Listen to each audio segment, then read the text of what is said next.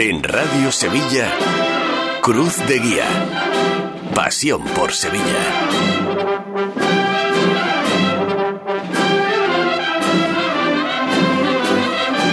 ¿Qué tal, amigos? Muy buenas noches. Bienvenidos a Cruz de Guía en este jueves 15 de febrero, 18º programa de la temporada número 67 del Espacio Cofradiero de Radio Sevilla. Hoy con horario novedoso, este de las 8 de la tarde y versión reducida de tan solo 30 minutos antes de que lleguen nuestros compañeros de deportes con la retransmisión del partido de Conference League entre el Real Betis Balompié y el Dínamo de Zagreb, vísperas del primer viernes de Cuaresma, en la que hablaremos de Vía Crucis, la exposición de pinturas de Luis Rizo en el restaurante La Frida de la calle Betis y de las elecciones que celebra el domingo la patrona de capataces y costaleros, Madre de Dios del Rosario, con la única candidatura a hermano mayor del amigo y el capataz Carlos Iruela. A todo esto ya solo quedan 38 días para que sea Domingo de Ramos.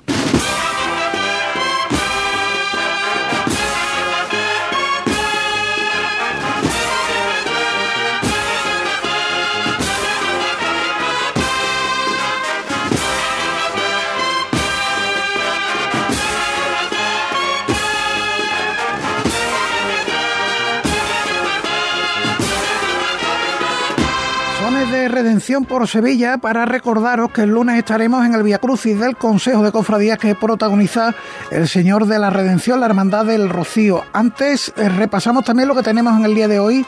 La Esperanza de Triana, a las 9:15 en su capilla de los Marineros, presenta la culminación del manto rojo de la Virgen de la Esperanza, trabajo que ha realizado el taller de las hermanas Rama bajo el diseño de Antonio Castro. En la Fundación Cajasol se ha abierto hoy el ciclo Tramos de Cuaresma. Se han inaugurado a las 6 de la tarde las exposiciones dedicadas a la orfebrería de los hermanos Delgado, a los bordados de Antonio del Canto y Teresa del Castillo y a la pintura de Salustiano. En el Ateneo de Sevilla a las 7, en su sede de la calle Orfila, se ha presentado el libro Cómo sigue llorando Sevilla, de Paquiño Correal, con fotografías de Salazar Bajuelo.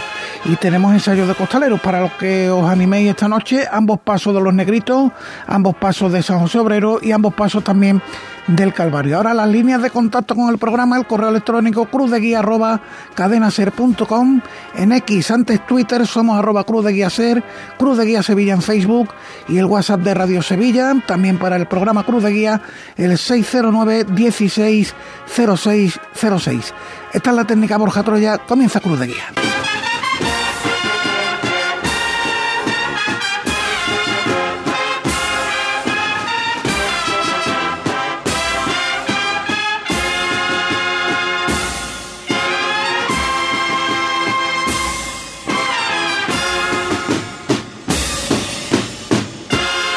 Víspera, como digo, del primer viernes de Cuaresma, que mañana nos va a traer muchos viacrucis. Los hay del Cristo de las Siete Palabras, el Señor de la Sentencia en la Macarena.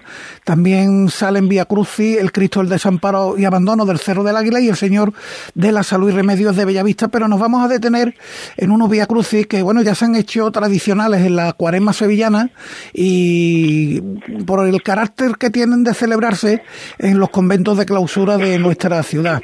Hablamos de los que organiza cada año la Hermandad de la Virgen de la Antigua y saludamos a su hermano mayor, Manuel García Preciados. ¿Qué tal? Buenas tardes. Hola, buenas tardes, Paco, y a todos los oyentes de Cruz de Guía. Bueno, pues un año más. Ya están aquí los viacrucis de Cuaresma de la Virgen de la Antigua en los conventos de clausura de Sevilla. Pues sí, comenzamos este año de nuevo, este próximo viernes. Hemos cambiado de hora, hemos retrasado media hora los comienzos de los viacrucis, o sea que será a las 6:30 de la tarde, por aquello de que había problemas en algunos conventos, se formaban algunas colas y bueno, era más incómodo a esa hora, ¿no? Excepto el viacrucis, que el viacrucis es el miércoles de Pascua, el 3 de abril, y ese sigue conservando su horario de las 7 de la tarde en las Salesas. Empezáis en el monasterio de San Leandro, mañana viernes, como decimos.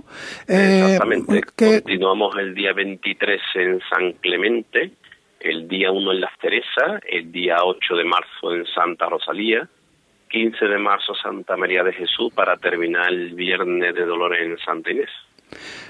Y supongo que, bueno, vista la aceptación que ha tenido en las ediciones anteriores esto que organizáis en los viernes de Cuaresma, es algo que ya en la hermandad lo tenéis claro, que hay que desarrollarlo año tras año, ¿no?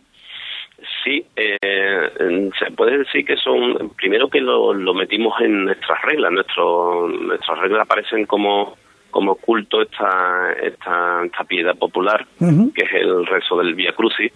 Las comunidades de religiosas además están encantadas de ver un convento lleno de personas y rezando las estaciones del Vía Crucis. Y claro, evidentemente y afortunadamente en Sevilla hay 10 conventos de clausura, entonces todos los años no vamos a los mismos y vamos rotando, ¿no? También contamos pues con una descripción del convento por parte de nuestros historiadores de cabecera que gentilmente nos ilustran con lo que es la iglesia conventual y parte de su historia. Y que sin duda complementa muy mucho la parte espiritual con el rezo del Vía Crucis, esa parte también histórica. Salvador Guijo Pérez será quien explique mañana, quien haga esas explicaciones histórico-artísticas en el monasterio San Leandro, pero os habéis buscado un elenco de profesores y entendidos en la materia: Ramón de la Campa, Jesús Romanó, Manuel Jesús Roldán, Álvaro Pastor, José Gabardón de la Banda. En definitiva, es mucho más que lo del rezo del Vía Crucis, es importantísimo lógicamente, pero es mucho más lo que ofrecéis. Además, Paco, mira, yo de verdad me gustaría agradecer y no tengo, a veces no encuentro la forma de agradecerles a ellos ese esfuerzo que hacen, por ese esfuerzo de darnos esa lección que nos dan y esa forma didáctica que tienen de enseñar un convento después de haber rezado y después de estar allí un tiempo, que pierdan precisamente su tiempo en explicarnos los pormenores y algunas veces los chascarrillos incluso, ¿no? Sí. De estos conventos, pues como digo, no encuentro a veces formas de agradecerles a ellos ese compromiso que tienen con la Hermandad de la Antigua y con las comunidades de vida contemplativa. Yo he estado en algunos y la verdad que es una auténtica delicia.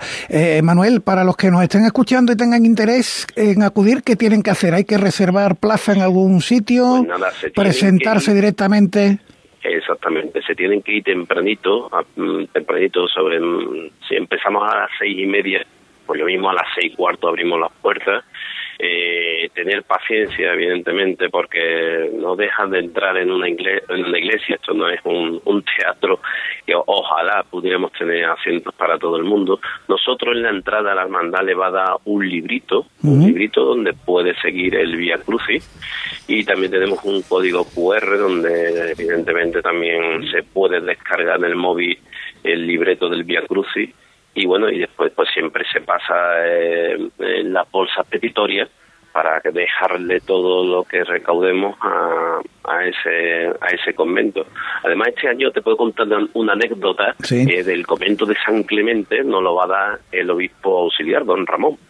Y es que en el año de la pandemia, lamentablemente, el último Vía Crucis antes de que el gobierno decretara, que fue en Cuaresma, antes que decretara el confinamiento, sí, don Ramón era párroco de San Roque, y entonces nos iba a dar ese Vía Crucis en la Salesa, y hace poco pude coincidir con él en un acto y le dije que tenía una deuda con nosotros. Entonces pues él se acordó rápidamente y nos dijo que encontraría una fecha para dar uno de los Vía Crucis, y lo tendremos en San Clemente. El día 23 de febrero es el Vía Crucis en San Clemente, con la presencia del obispo auxiliar Ramón Valdivia, como nos estás comentando. Hay que incidir en lo que nos comentabas, que lo que se recaude al pasar la bolsa petitoria va íntegramente para la comunidad que acoge cada uno de los Vía Crucis. Sí, todo eso, incluso muchas de ellas, una vez que terminan, pues se aprovecha pues para que el que quiera comprar unas torrijas o quiera comprar unos pestiños, que son una delicia, o unos rosquitos, pues lo pueden hacer también, porque abren el torno y aprovechan también la afluencia de público y de feligreses para realizar esa venta, porque como ya estáis viendo en las redes sociales, son muchos los en las instituciones, que afortunadamente cada día se vuelcan más en cuidar esos tesoros que tenemos, porque esos tesoros son nuestros, de los sevillanos, y no solamente el tesoro espiritual que supone o escuchar o rezar un Vía Crucis en un convento de clausura, sino el tesoro artístico y patrimonial que tenemos entre manos y que debemos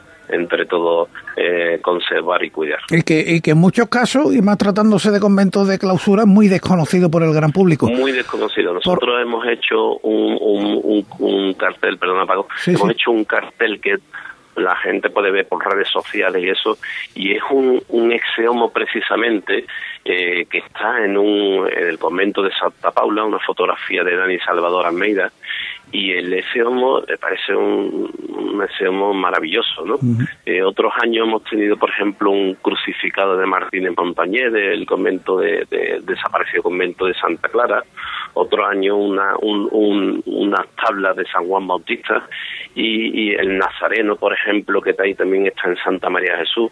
Son todos los carteles que nosotros hacemos, intentamos poner una imagen desconocida del convento, que ya digo, hay cada tesoro y cada imagen que, vamos, digna de ser exhibida o paseada en algún paso, ¿sabes? Sin duda, y lo mejor de todo es que la hermandad en su canal de YouTube va a retransmitir, y supongo que quedarán colgados para que el que no tenga ocasión de ir, no pueda, porque su agenda no se lo permite, tenga la forma de disfrutar también de esta experiencia, sí, e incluso puede colaborar a través de Bizum. Exactamente, nosotros a través del canal de YouTube, desde la pandemia, pues intentamos que se viera, porque había mucha gente, pues le daba miedo, mucha gente mayor, incluso de fuera de Sevilla hemos tenido muchos pinchazos, porque hemos estado haciendo un seguimiento, y nos parece bonito que la gente quiera seguir el acto, o que no pueda moverse por cualquier cosa, pues pueda seguir el acto por YouTube, porque no deja de ser un acto de piedad popular, y no deja de ser un acto que, como el Papa San Juan Pablo II recomendaba, ¿no? Entonces, pues ya digo que se podrá seguir por nuestro canal de YouTube y por nuestras plataformas de redes sociales. Y el Bizum, que no se nos olvide, al código 02144, repito, exacto. 02144, ahí se puede colaborar también con estos conventos de clausura. Bueno, está Manuel García Preciado comenzando su segundo mandato como hermano mayor de la Virgen de la Antigua. Celebrasteis elecciones en el tramo final del pasado año. ¿Cómo afrontas este segundo mandato en una hermandad, pues en una hermandad de gloria, de las que no procesiona su imagen titular, entre otras cosas, porque es un cuadro que se venera, una pintura de la Virgen que se venera en la iglesia del Salvador? El otro día mandó el Consejo las cuentas el resultado del Cabildo de Cuentas, y es curioso que las hermandades de gloria, las que procesionan pasos, tienen una subvención de 3.483 euros, las que no procesionan 930 euros. ¿Cómo se vive con 930 euros al año? Pues sí, nosotros estamos siempre muy agradecidos a cualquier cosa que nos dé el Consejo o cualquier institución. Pues nosotros lo que hacemos es inventarnos o reinventarnos, Paco. Siempre hay que buscar las instituciones, y yo siempre lo digo, tienen que ser autosuficientes y tienen que tener gestores y buenos amigos alrededor que te den ideas y que te den buenos consejos para que cualquier sociedad, y no solamente una hermandad, cualquier asociación, cualquier sociedad mercantil pueda subsistir, pues generándolo como bien se pueda. Repito, nosotros estamos muy agradecidos en el Consejo. Creo que la hermandad antigua es una hermandad, dentro de la hermandad de gloria y de penitencia, somos una hermandad muy querida, porque no obstante, ahora en Cuaresma, por ejemplo, tenemos otra vez la séptima edición de la campaña Endulza tu papeleta, y es una campaña donde mandamos de pestiños y mandamos torrijas a ciertos repartos de papeletas de sitios de hermandades. Te puedo decir que este año hay 21 hermandades de penitencia que se han puesto en contacto con nosotros, que ya durante años atrás lo hacían, y se han ido adheriendo a la campaña cada vez más hermandades, por lo cual incluso hasta las propias hermandades de penitencia nos tienen ese cariño, y porque al final ellos saben perfectamente que vienen de esos dulces, vienen de un convento y ayudan directamente al convento. Nosotros somos los intermediarios. Así que nada, nosotros en estos 4 años, bueno, pues con mucha ilusión hemos terminado el proyecto de restauración del retablo que se puede ver en el Divino Salvador, un retablo que lo hemos hecho gracias a la línea 1 de la Junta de Andalucía, y seguimos buscando también, creo que llegaremos pronto a buen puerto, un local donde nos sirva como local logístico para dejar los alimentos y dejar los productos que muchas veces ciertas instituciones nos dan para los conventos. Entonces, pues estos 4 años pues los afronto con ilusión, y además, bueno, ahora mismo también incluso estamos en la Comisión de Liturgia del Congreso Internacional de Hermandades y Cofradías, y estamos en esa comisión precisamente porque se va a hacer actos en los conventos de clausura, se va a hacer actos de piedad popular, y entonces estamos un poquito coordinando con los diferentes conventos cómo se desarrollarán esos actos, que bueno, que más pronto que tarde sabréis cómo van a ser. Además, la experiencia serán en noviembre, sí. Sevilla serán en noviembre, en los conventos de la provincia esos actos serán durante el mes de mayo. Bueno, pues la experiencia ya la tenéis y es lógico que cuente con ustedes para todo esto. Manuel García Preciados, hermano mayor de la Hermandad de la Virgen de la Antigua, muchísimas gracias por atender la llamada de Cruz de Guía. Gracias a vosotros, todos los oyentes. Cruz de Guía. Pasión por Sevilla. Este año no lo dejes para última hora. Ven ya a la Casa del Nazareno. Túnicas y capirotes a medida, escudos bordados, complementos, todo para el costalero. Vendemos las telas de todas las hermandades. Ruán, sargas, lanas, rasos, terciopelos. La Casa del Nazareno, en calle Matahacas 41, Puerta Osario, y en lacasadelnazareno.com. Recuerda, en el 41 de Matahacas no tenemos sucursales. Cruz de Guía. Pasión por Sevilla.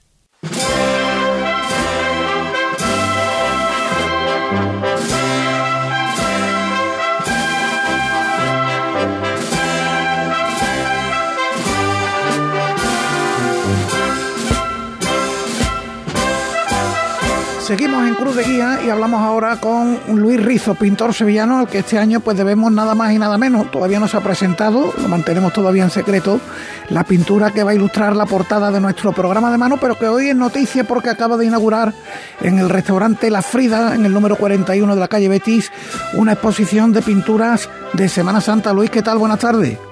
Muy buenas tardes, Paco, bueno, me alegro de escucharte. Igualmente, y en principio enhorabuena por dar ese paso de exponer tus pinturas de Semana Santa que tanto gustan al público de Sevilla. Muchísimas gracias, es una muestra un poco heterogénea, pero bueno, ahí tenemos cositas de... la mayoría son de Triana. Que no está mal. No está mal. Mira, ayer estuvimos haciendo el programa El Cruz de Guía desde la Peña Trianera, sí. Y lógicamente en la tertulia tuvimos al pregonero de la Semana Santa, Juan Miguel Vega, tuvimos también al hermano mayor de la O, a Javier Fernández, y hablábamos del carácter de Triana, un carácter que tiene en todas sus facetas, pero que también se extiende lógicamente a sus hermandades, con la curiosidad de que ninguna hermandad de Triana se parece ninguna a la otra. Claro, estando tan próximas. Es curioso, ¿verdad? Sí, además, mira, yo he vivido en la calle Alfarería. Sí. Mi hijo está bautizado en la O. Y bueno, tengo el gusto, junto con Jacinto Pérez Helios, haber hecho las pañoletas de todas las casetas de la velada de Santa Ana. Con lo que, bueno, alguna cosilla de Triana tenemos por ahí por los genes. Siendo tú baratillero, ¿tú eres de los que piensan que la del Baratillo es la más trianera de las hermandades de Sevilla, o cómo es eso? Hombre, eso está muy manío, pero pero mira, los que mandan el paso de Cristo de Tres Caídas mamaron en el Baratillo, son hijos, entre comillas, del amigo Rafael, ¿no? De Rafael Palacio, ¿no? Sí, Palacio. Rafael Díaz Palacio, el recordado Rafael Díaz Palacio. Eso es, y ha habido mucha gente que muchos costaleros nuestros que han formado y que forman parte de la cuadrilla del palio, con lo que, bueno, un poquito, hay una simbiosis entre los dos barrios. Bueno, centrándonos en la exposición, ¿cuántas pinturas lleva? Y si es exposición-venta, ¿hay oportunidad de hacerse con alguna de ellas o no? Sí, hay oportunidad. Hay 18 cuadros. Sí. Hay 4 o 5 que no hacen alusión a la pasión, ¿no? Pero bueno, es un recuerdo que tengo del Real Alcázar.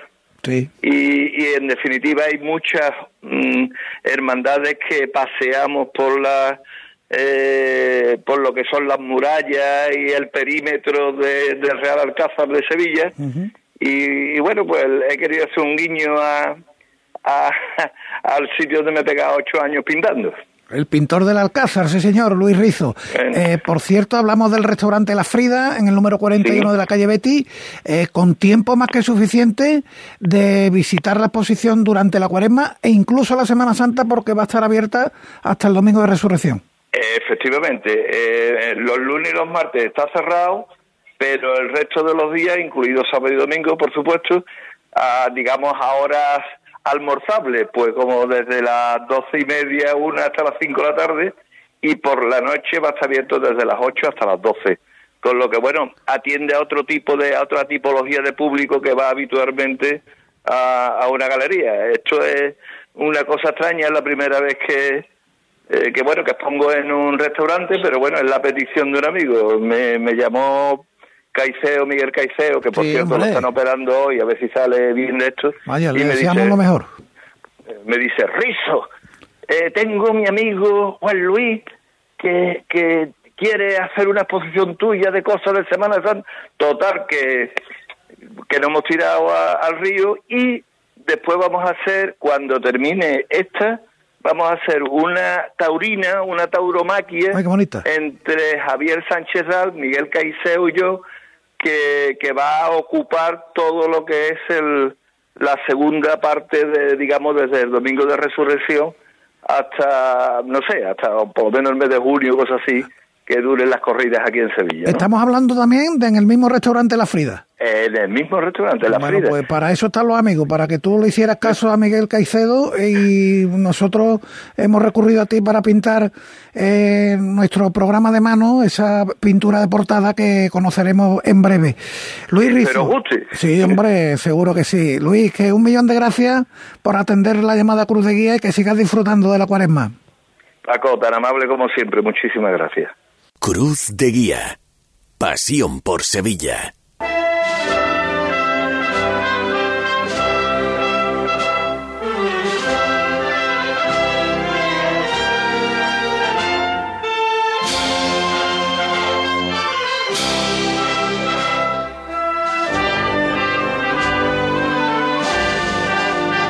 Y ya tiempo solo para recordar la amplia agenda cofrade del fin de semana. Comenzamos con mañana viernes, tenemos en Besamano a Jesús en su presentación al pueblo de la Hermandad de San Benito, y al Cristo de las Tres Caídas de la Esperanza de Triana seguirán estándolo hasta el domingo.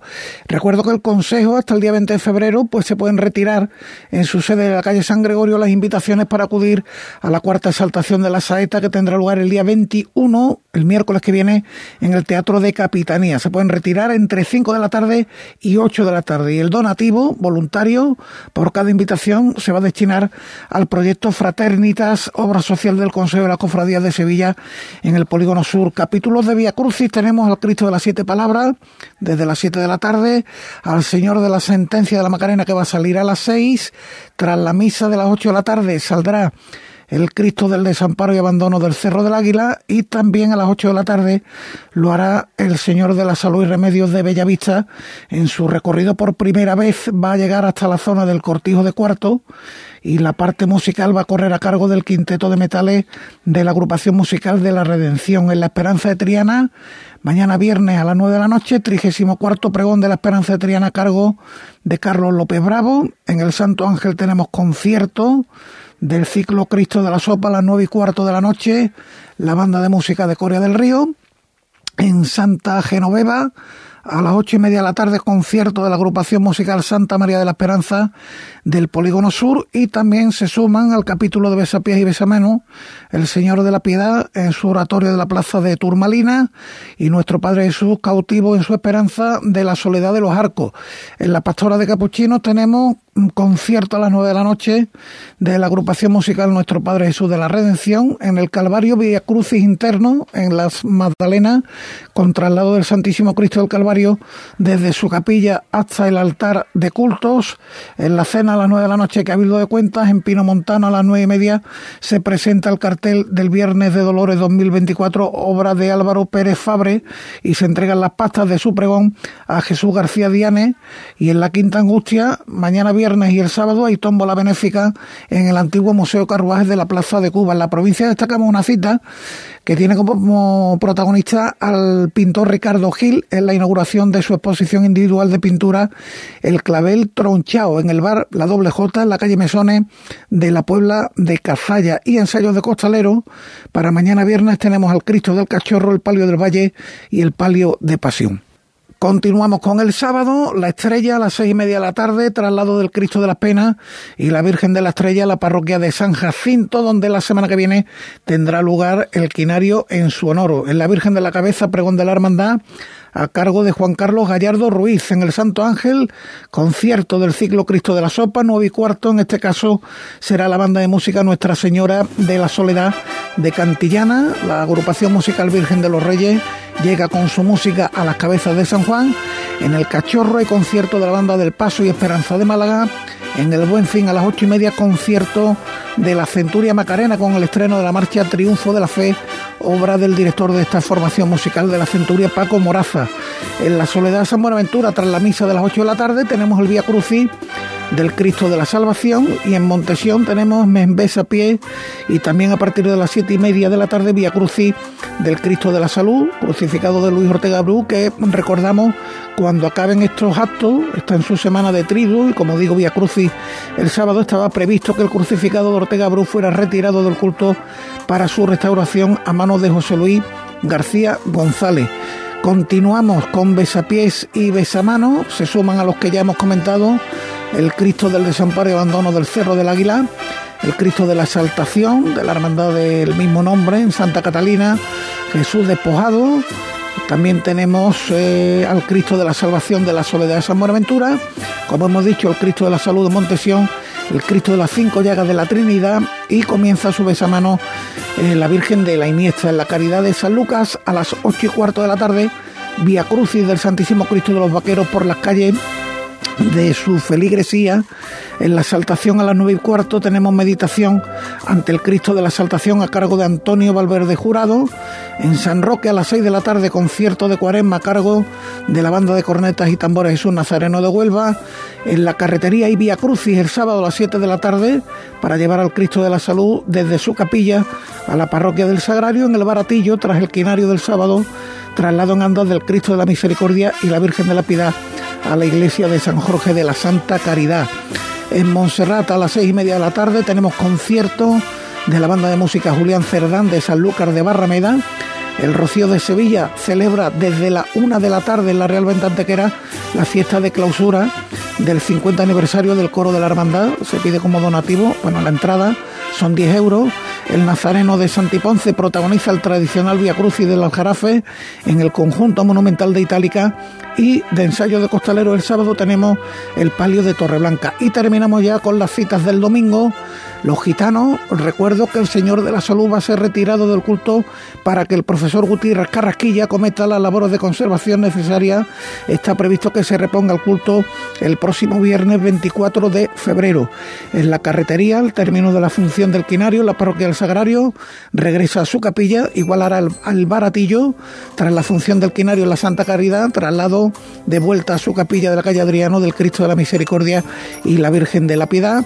En San Roque hay Vía Crucis con el Santo Crucifijo de San Agustín en el interior del templo parroquial, celebra Cabildo de Salida la Hermandad de la Trinidad, y se suman al capítulo de Besapiés y Besamanos el Cristo de las Siete Palabras y María Santísima de los Remedios. Así que intenso fin de semana, primer fin de semana de Cuaresma el que tenemos por delante. Nosotros nos marchamos, ya volveremos el lunes, será el día del Viacrucis del Consejo que preside el Señor de la Redención de la Hermandad del Beso de Judas, y lo contaremos aquí, como no, en Cruz de Guía. Hasta entonces, un fuerte abrazo.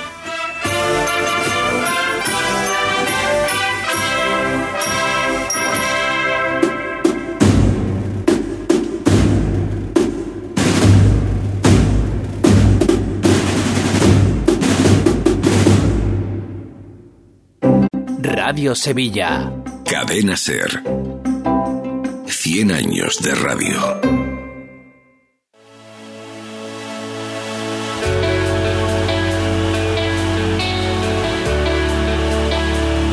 Radio Sevilla.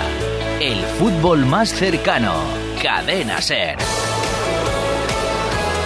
Hola, ¿qué tal? Buenas tardes. Bienvenidos al Carrusel Deportivo en Ser Más Sevilla. Ya saben, Carrusel Europeo en este jueves en el que el Betis va a debutar en la Conference League a partir de las 9 de la noche, en 29 minutos y 20 segundos concretamente, en el Estadio Benito Villamarín, Betis Dínamo de Zagreb. Interesantísima este primer partido de los octavos de final de esta competición en la que el Betis tiene puestas esperanzas. Ya lo dijo ayer el técnico Manuel Pellegrini. Por supuesto que hay alineación de uno y otro equipo, por supuesto que hay alineación del Real Betis Balompié, con detalles interesantes que comentar. Nos vamos al Villamarín. Florencio Ordóñez, muy buenas tardes, Florencio.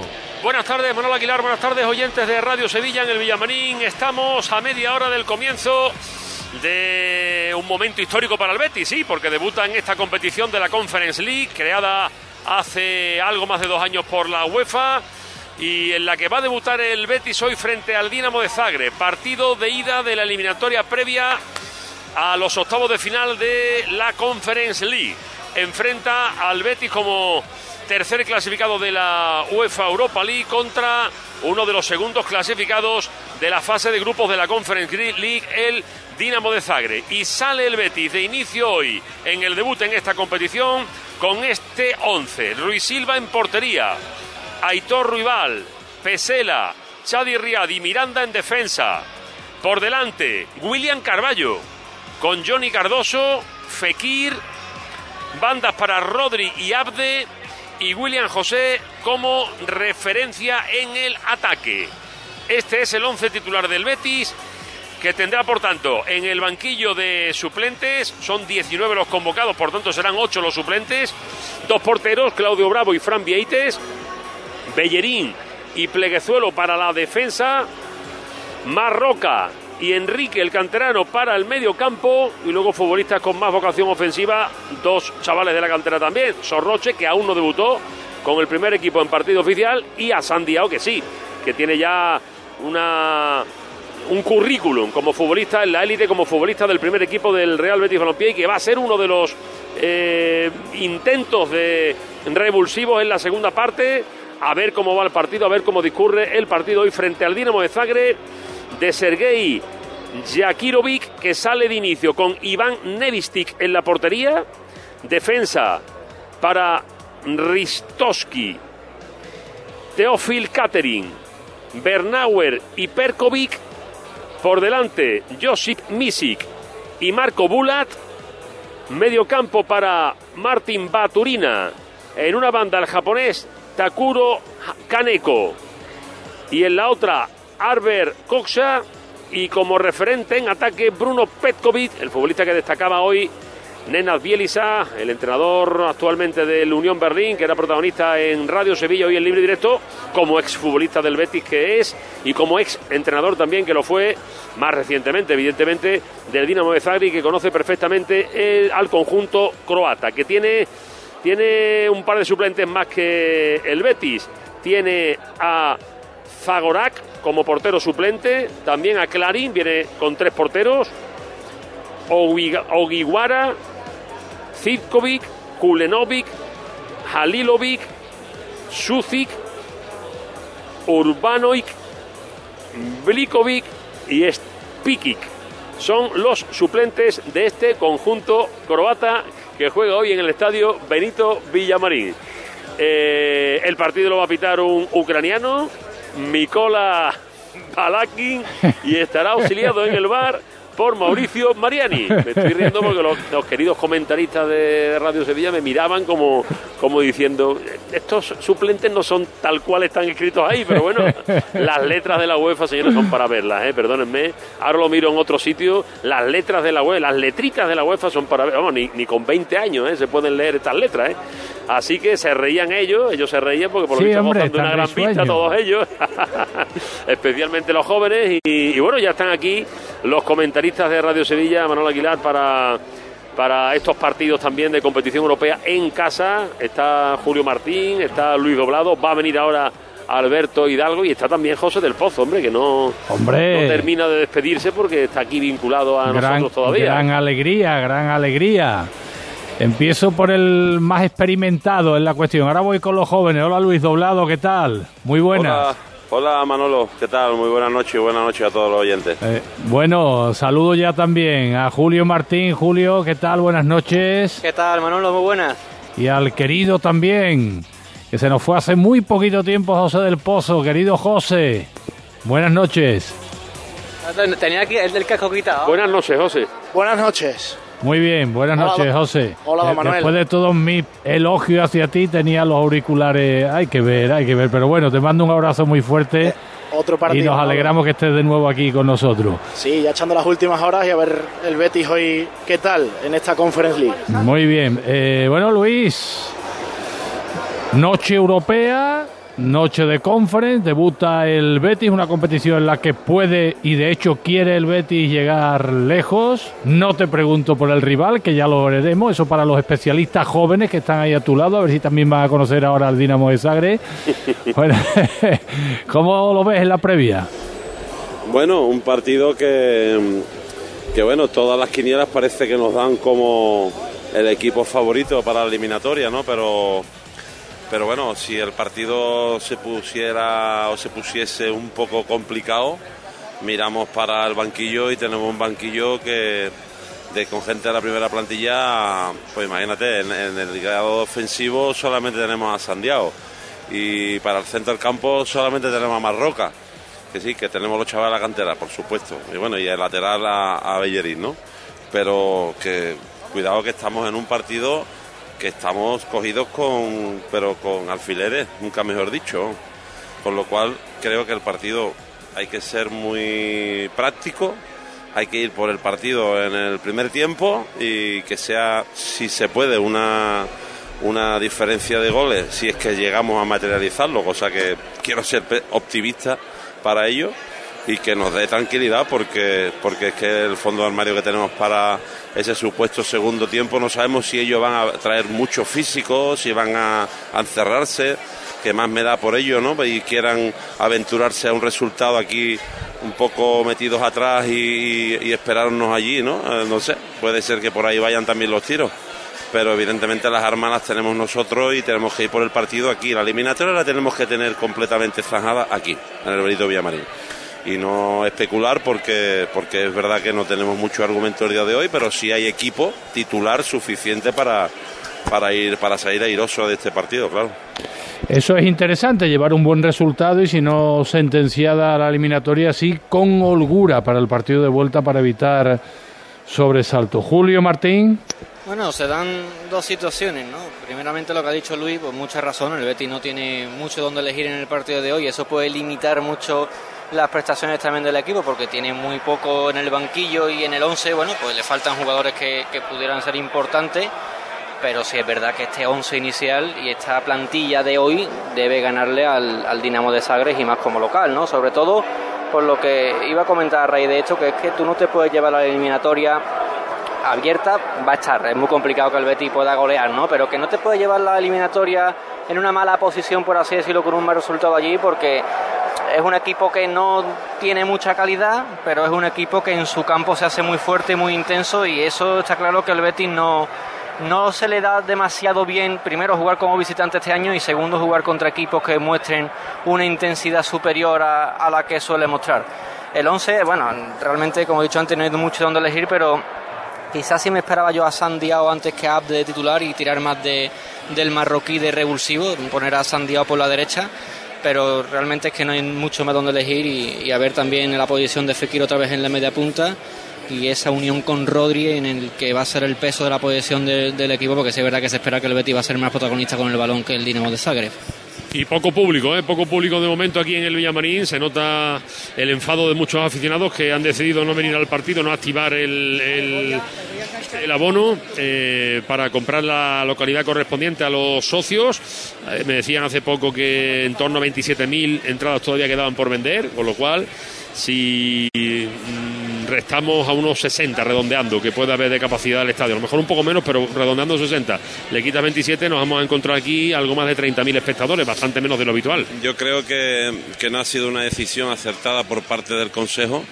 No es una crítica, sino es referente simplemente que se pueda aprender de los errores. Creo que con el palapalo que nos llevamos con la salida de la Europa League, creo que hoy era un partido para invitar a la afición a que llenara.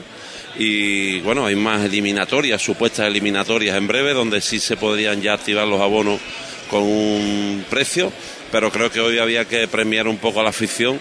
Y aunque fueran 500, 600.000, como creo que contaba el míster, el presidente, que parecía que se iban a hacer ingresos por ello, no creo que eso sea una cantidad. Me da que en el fútbol es irrisorio, pero sí que se ve al Benito Villamarín como toca en una eliminatoria como esta, que tenemos mucha esperanza puesta en ella. El martes explicaba yo las razones del Betis para no poner el partido gratis, y es que dentro de las pérdidas en principio estimadas en unos 6 millones de euros por la caída de la Europa League a la Conference League, que tenían que empezar a minimizar pérdidas, que las pérdidas se van a poder seguir minimizando conforme el equipo vaya avanzando en la competición. Si llega a la final, pues prácticamente quedarán minimizadas esas pérdidas. Y en la explicación que daba el Betis, yo ya lo dije el martes y lo he dicho días pasados también, días anteriores. Yo creo que era un día para decirle, señores, socios del Betis, ustedes no fallan nunca, porque si hay bastante menos público hoy aquí, no es culpa de la afición del Betis, o de los aficionados que hayan decidido no venir. Yo creo que se ha cometido un error y que se debe aprender de esos errores, ¿no? Porque además la afición precisamente no fue la culpable de la eliminación. Exacto. De forma inesperada el día del Rangers, ¿no? En la derrota aquella 2-3 hace un par de meses, ¿no?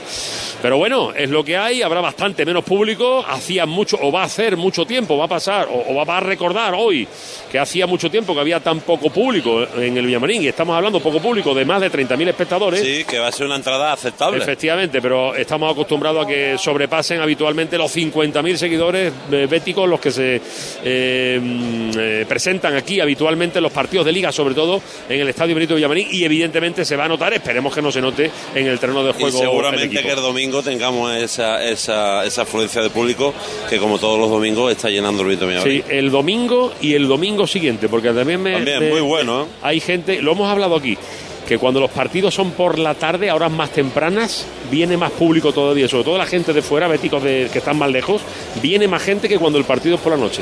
Así que lo vamos a ver, por curiosidad, la comparativa en cuanto a afluencia de aficionados béticos el día del Alavés y el día del Athletic Bilbao al domingo siguiente, que el Alavés se juega el domingo a las 9 y al siguiente domingo es a las 4:15 el partido. Una diferencia brutal, claro. También es más tronío, ¿no? El partido también con el Athletic Club, que como se dé los resultados de la siguiente jornada, puedes ponerte cerca de la clasificación del Atleti, porque juega contra Girona y el Betis es un partido en casa. Partido clave para esa muy importante, plaza. Señores, muy importante ese partido. Si se sacan los 3 puntos. Veo que tenéis la ilusión disparada, ¿eh? Es que sabes que yo, por ejemplo, hoy estaba en el gimnasio echando un rato con los amigos y tal. Todavía vas al gimnasio. En el gimnasio.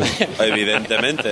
En el gimnasio. Que no es el bar Ignacio, que es diferente, ¿eh? Ese después en todo caso. Y hablábamos de eso, ¿no? Y había béticos pesimistas y béticos optimistas, los que yo me encontraba, ¿no? Yo decía que la distancia que tenemos con el Bilbao, si vemos un poco los partidos que tiene el Bilbao por delante, son un poco comprometidos. Tiene también la semifinal de la Copa del Rey de por medio entre esos partidos, y nosotros creo que si nos ponemos a salto de mata quedan muchos puntos todavía por lugar, ¿eh? El Athletic Bilbao, y ahora ya vamos con los oyentes de Radio Sevilla, después tiene la vuelta de la semifinal 4 días después de jugar aquí contra el Betis, pero también es cierto que el Betis jugará contra el Athletic Bilbao 3 días después de jugar en Zagreb, claro. El partido de vuelta contra el Dínamo, ¿eh? Y que va a llegar, como explicaba yo, no sé si ayer o el martes, el viernes por la tarde, porque ha decidido Pellegrini quedarse a dormir allí la noche del jueves, entrenar allí por la mañana en Zagreb, y regresará a la expedición a mediodía. Saldremos, pues llegaremos a las 5 o las 6 de la tarde. Pues sí, pues es un partido importante, como decía Julio, y creo que Incluso puede ser hasta el partido de la temporada, fíjate, me aventuraría a decirte eso, ¿no? Porque si van llegando la gente como van llegando y se está cogiendo el rol de juego, de competitividad que está teniendo el club ahora mismo, el equipo ahora mismo, pues podemos tener, ¿por qué no?, la oportunidad de fijarnos en esa quinta plaza, que no estaría nada de mal, ¿no? Yo lo dije hace 2 semanas en la tertulia de este lunes, no, del anterior. Agrotecnocar, Sevilla Properties, Taller Welcome Móvil y sus coches de sustitución, Insolar Renovables, Look Centro Óptico y Auditivo, los hoteles NH de Sevilla, Plaza de Armas y NH Collection, y Trasteros Montequinto y A92, los patrocinadores de Radio Sevilla que nos acompañarán en la retransmisión de hoy. Betis Dínamo de Zagreb, debut del Betis en la Conference League, lo contaremos aquí en Radio Sevilla. Las 8 de la tarde y 45 minutos, un mínimo alto, Paco Barrera, que tengo muchos oyentes esperando para dar su opinión en la previa. ¡Pánico a encender el aire! Con Insolac, instala paneles fotovoltaicos de autoconsumo y genera tu propia electricidad. ¡Date prisa! El plan Ecovivienda se acaba el 4 de abril. Hasta 80% de ayuda para instalación fotovoltaica en viviendas. Infórmate en insolacrenovables.com. ¿Eres agricultor y necesitas un autoguiado GPS para tu tractor o maquinaria agrícola? Llámanos al 955 74 88 65 o visita nuestra web agrotecnocar.com y aprovecha nuestra promoción especial GPS. Comienza a ahorrar dinero y optimizar tu trabajo. Recuerda, agrotecnocar.com. La volvemos a liar con Alto Aje. Ahora, los domingos. Domingos a la 1 de la tarde en Ser Más Sevilla y las aplicaciones digitales de Radio Sevilla. De nuevo, un ratito de arte con invitados de categoría desde Gastrocervecería Escarcha. En Montequinto, el ángel de alta gama llega a Alto Aje. Cadena Ser, 100 años de radio.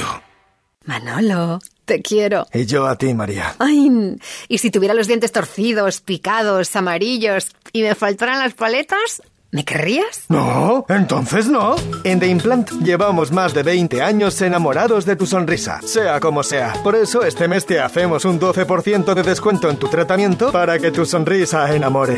TheImplant.com. ¿Qué es enamorarse? Enamorarse es descubrir que esta semana te descuentan el 50% del 50% en salones, sofás, mesas y sillas en Muebles Rey. Y todo lo demás tiene descuentos del 15, 30 y 50%. Esta semana vuelve a enamorar de tu hogar en las rebajas de Muebles Rey. En Sevilla, Polígono El Manchón, Tomares, frente Hipercor al Jarafe. Desguaces Alteras, desguace de todo tipo de vehículos y camiones. Compramos tu vehículo o camión y la baja es inmediata. Si necesitas un recambio o alguna pieza, somos los más rápidos y eficaces. Desguaces Alteras en Pilas, carretera Pilas Aznalcázar, kilómetro 3,5, 607 468 712. Desguaces Alteras, nos gusta reciclar. ¿Juega tu equipo? No dejes que el tráfico te meta ni un gol.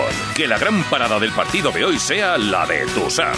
Deja el coche en el banquillo y ve el partido con Tusam. Tusam, el mejor refuerzo de la temporada para tu equipo. Tusam, Ayuntamiento de Sevilla. Carrusel Deportivo. Radio Sevilla. Cadena Ser. Por orden de llegada de los mensajes, voy con el primero en escribir, que ha sido don Manuel Miranda, de Los Palacios, con magnífica referencia a través del gran Diego Alonso. Y don Manuel, le mando un abrazo muy fuerte. Dice usted: opino que el Betis, ahora que lleva 3 años con un entrenador top, debe luchar lo indecible para llegar lo más lejos en Conference. Si no, ¿cuándo va a tocar plata en Europa o al menos jugar una final? Gracias por las retransmisiones y por leer mis mensajes. Aprovecho para mandar saludos a más personas que nos escuchan, especialmente negocios de hostelería, La Valiente, la calle San Jacinto, restaurante, Gregorio y Antonio, quiero recordar que son 2 de nuestros oyentes allí, en Chipiona, Alfonso, en el Potalazo, también oyentes. Lo digo por todos aquellos que me llegan, voy poco a poco devolviendo saludos. Un abrazo muy fuerte y que tengan una buena noche a ambos. Luis Limón, los dos William Fekir Rodríguez, de qué pecha de correr se va a pegar el pobre de Cardoso para una vez que Roca podía jugar en su sitio en un partido europeo. En otro orden, veo que Hassan está perdiendo protagonismo. Una lástima no haberle dado 3 partidos seguidos jugando de 9. Y por último, que sí, que la Conference es una competición sacada de la chistera, de muy bajo nivel, pero que es mejor jugarla que quedar eliminado en competición europea antes de Navidad. Sin duda alguna, don Luis. Moisés Silva Mikola Balakin, de Ucrania, tiene 35 años. Es internacional desde 2017, no guarda precedente alguno con el Betis. Manuel Pellegrini en el micrófono, los compañeros de Movistar. Al final se queda fuera de Europa. Por la Liga en este momento estamos posesionados en puestos europeos y hay que tratar de seguir siguiendo los dos caminos para volver a jugar el próximo año en Europa. Así que le vamos a dar la máxima importancia, pero sin dejar de lado la Liga. Bueno, una pincelada en el micrófono del compañero Ismael Medina, el Chuchi Medina. Manuel Sánchez, hoy comienza el Real Betis Balompié la nueva competición, el Trofeo del Olivo lo llaman, la Conference League, aunque el nivel es parecido a la tercera división de Europa y además los grandes gestores le cobran entrada a los socios después de hacer el Charlotte en la segunda división europea. Otra medalla en la grandiosa gestión de estos señores, en cuanto a lo deportivo importancia cero. Para terminar, fui en su época antiloperista acérrimo, pero Dios quiere, el Señor del Gran Poder le ayuden en este duro bache y gane esta batalla. JMR, estado en Florencio para irse de comentarista en español en la Liga Croata en Canal Plus. Por Dios, tiene sus complicaciones la alineación del Dínamo. Juan Ramos, esta competición sí me gusta, la Europa League me parece un rollazo, espero que el equipo se lo tome en serio y terminemos el día con un 2-0 o 3-0. Francisco López, esta noche no podría ir al campo por tener unos menesteres costalerines, así que entre Chicotá y Chicotá escucharemos a la mega líder, un saludo para todos, otro para usted, Francisco. Adrián Fernández, una pregunta, ¿qué es mejor ver la Conference League en el campo de tu equipo, como decía Antoñito, o ver First Days en 4? Saludos a la megalíder. Dani Pérez, igual tiene que ver qué jornada laboral, buenas noches. Juan López, no creo que pasemos esta eliminatoria, el Betis no tiene gen europeo, un saludo para mi hermano Pepe de la Rinconada. Agradezco este aluvión, agradezco este aluvión de mensajes. Jorge Pereira, qué poca ilusión despierta esta competición, estadio desangelado, plantilla mermada, un favoritismo artificial, no auguro nada bueno, ojalá me equivoque, pero tiene pinta de que para muchos esta competición sobra. Dice Álvaro Matamoro, no sé si me equivoco, pero creo haber visto un mensaje de texto, esto de creo, he visto, sin confirmar, yo se lo leo. Después de haber abonado la activación de este partido, que la recaudación iba dirigida a una ONG, no estoy seguro 100%, gracias. Ángel Manuel Rodríguez, desde hoy, desde casa, el campo tendrá mala entrada porque socios como yo, que sabéis que siempre voy, de hecho el primer partido que pierdo en casa desde febrero del año pasado, no estoy dispuesto a pasar por taquilla después del papelito hecho tanto en UEFA como en la Copa del Rey. Es que siempre tenemos que pagar los socios los errores de planificación, es una respuesta que da acceso a unos octavos de final de una tercera división, no es una semifinal de Champions. Hubiera entendido 5 euros por aquello de reservar el asiento y si no, que se ponga a la venta. Por cierto, ayer le puse cara a vuestro colaborador con voz de chulón en 7TV, se refiere a nuestro queridísimo Luis Doblado. Álvaro Ortiz, muy preocupado con lo de Mbappé. ¿A quién va a sentar el ingeniero para dar entrada al francés? El puesto está difícil. Elvis, aquí estoy fiel a Radio Sevilla, soy un parroquiano, aunque algunos béticos me critiquen, pero oír vuestro programa para mí es como ir a misa. Qué barbaridad, don Elvis. ¿Cómo está usted mandando estos elogios? Y ya como veo los elogios le leo, seguro, usted lo hará por eso, ¿no? Para que le lea los mensajes.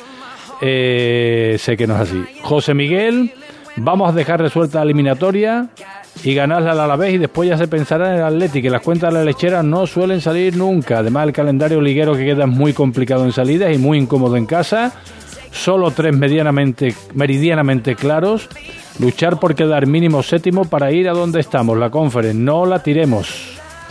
Fernando Zabalete, don Manuel antes que presidente fue persona, ahora lo es y seguirá siéndolo y será un respeto a favor de este impecable señor. Ánimo y fuerte abrazo, don Manuel. Ha sido una pequeña parada en el camino para recuperar fuerza. Seguro que sales adelante. Antonio Luis Ramos. No lo he podido hacer antes por motivo de trabajo. Felicidades por el aniversario de la radio. Muchas gracias. Qué recuerdos de esa. Estamos atentos al salto de los equipos al terreno de juego. De esas temporadas incluso en Casalla. El maestro retransmitía, el maestro Araujo, sí.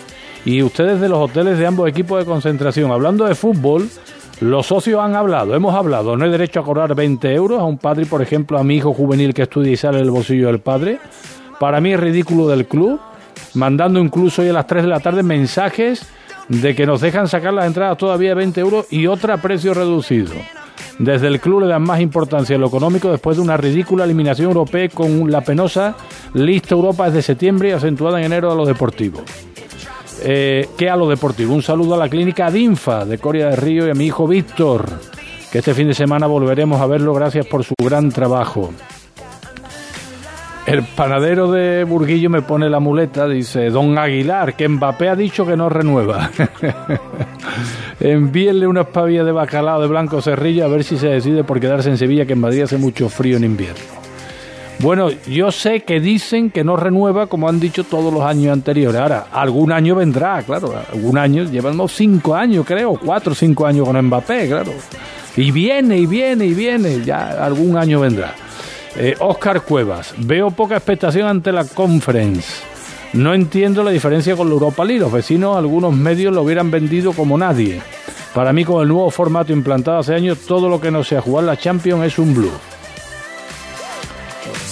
Iván, gracias por transmitir bien el motivo por el cual abonados como yo hemos decidido no asistir al partido. Arcadia más feliz que nunca, juju. Y jaja y jojo. Si quiere se lo explico otra vez, que veo que no, que se sigue acordando alguno como usted.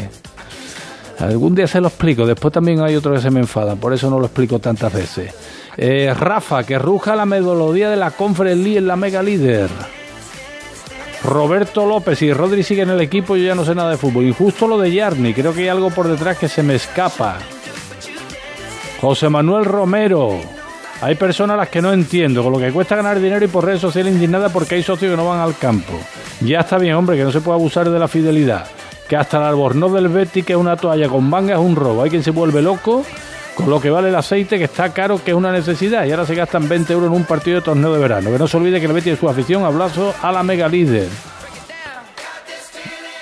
Partido Cuqui hoy, se pregunta Maestro David. Bueno, vamos a esperar el partido. Jesús Morales, el otro día por mi trabajo no pude. Felicitaciones por el Día Mundial de la Radio. Muchas gracias, Jesús. 51 años llevo escuchando desde vuestro inicio. Muchísimas gracias. Joaquín Vara, el Betis está en el túnel de vestuarios. No hemos podido escribir a 2 de los nuevos fichajes, pero por lo menos ya no tiene que jugar más Roca de central, que a mi punto de vista es uno de los motivos principales por los que fuimos eliminados de la Europa League. Juan López, ya han acabado los carnavales, gracias a Dios. Ya huele a incienso, un saludo. José Miguel, los que embapean bien son los de la Almería, aunque para cachimba las de Rubén. Peña Bética, la tragantá mágica. Sale el Betis, que se recupere pronto don Manuel. Le tenemos muchas cosas que agradecer. Adelante, Florencio. Sale el Betis, suena el himno de la Conference League, que es el mismo que el de la Europa League. El Real Betis Balompié contra el Dínamo de Zagreb, que viste completamente de negro, pantalón, camiseta y medias de color negro. Y ahí posan ya los futbolistas de uno y otro equipo. Mientras sigue sonando el himno de la Conference League. ¿Te gusta o no te gusta el himno de la Conference League, Luis? A mí, ¿sabes qué? Que me gusta mucho el himno de la Conference League, como tú bien sabes, ¿no? Pero no sé si te estás dando cuenta que tiene este título que se está en juego, es muy verde y blanco. ¿Sí? ¿Por qué? Bueno, estamos viendo ahora mismo el tapiz del centro del campo, donde aparece el trofeo en blanco y con una orla verde alrededor. Ah, sí, bien. El balón verde y blanco. Todo lo que es la decoración de la Europa de la Conference League es verde y blanca. Con lo cual tiene, no sé, ¿no? Hay varios equipos verde y blanco. Está el Betis, está el Ferenbaros, está el Ludogorets. Hay varios también, si tiras por ahí, ¿no? Bueno, pero tú dices que es un guiño al Betis, ¿no? Es un posible guiño. Himno del Betis en el Villamarín.